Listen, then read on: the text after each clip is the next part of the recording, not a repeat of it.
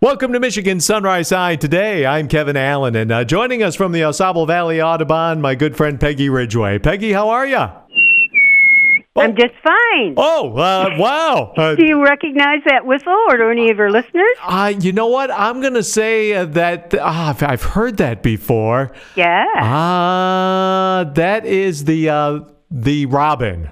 Uh, not quite. He's not quite back yet. Oh, but it's something that uh, is around right now. Yeah, we'll we'll tell the listeners at the end, okay? Good. If they don't, All right. they can't recognize it. Uh, We'll see if they do uh, by the end of the show. So they've got about uh, four minutes or so to figure out that sound.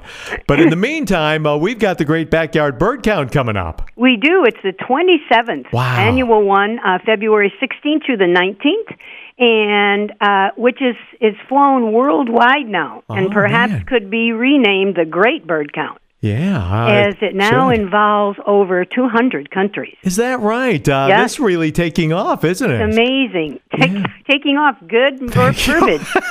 Thank you. No pun intended there until afterwards. then it was like, oh.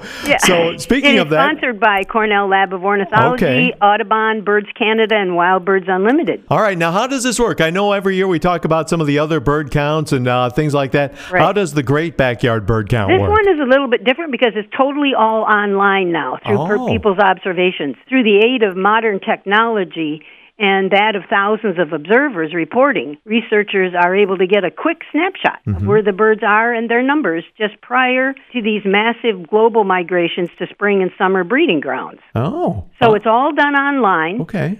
For birders like for birds like our hummingbirds, orioles, and warblers, the journey from where they are in winter in South America to us here in around April can take a month or more. Yeah. And so that's why the count takes place in, in mid to late February before they begin their trek north. Okay. And Yeah. uh, ours is coming up February 16th through the 19th. Yes, and last year worldwide participants tallied nearly 7,500 species, Wow. with Wow. nearly 700 in our United States alone. man, oh man. So uh, we're going to go out looking uh, during those four days. Uh, do we, uh, you know, d- five minutes, uh, half hour, an hour? Does it matter? And where? I take about six hours a day. do you really? I believe that. I really do. People may count for one or all four days Okay. for at least 15 minutes a day, not only in their backyards, but in neighborhoods, woodlands, or along open water areas. All right. And don't forget that ducks, geese, and swans are birds too Yes, and need they to be are. counted.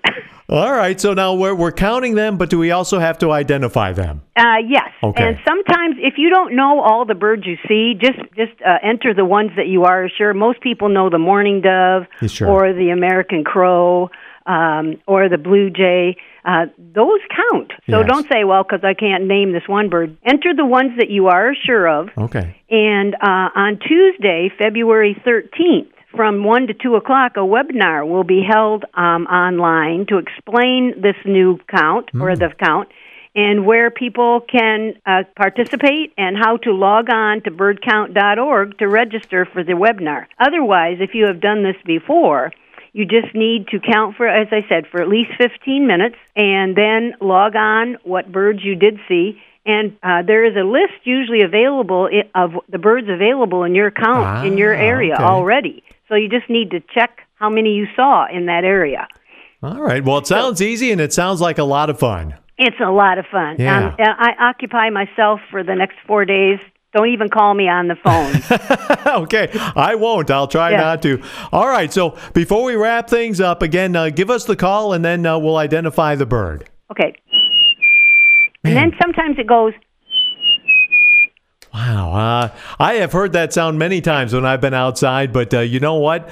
I cannot tell you. I guessed my guess, uh, so I'm sure the listeners are, are guessing too. And uh, you're just going to have to tell us what that uh, that. it is a black cap chickadee. oh, a chickadee. Oh, The- you know what? We see those by our feeder all the time. And, Uh, Shame and if on you me. if you repeat that sound to them, they will answer you, especially as spring comes around, because Wow. that's a a location call that they use to to, to uh, locate their their loved one. Very good. Well, take it part in the Great Backyard Bird Count. It's happening uh, Friday, February 16th through Monday, February 19th. And uh, from the Osable Valley Audubon, uh, Peggy Ridgway. Peggy, always a pleasure to have you on Michigan Thank Sunrise you, Side thank today. you so much, Kevin, and happy Valentine's Day early.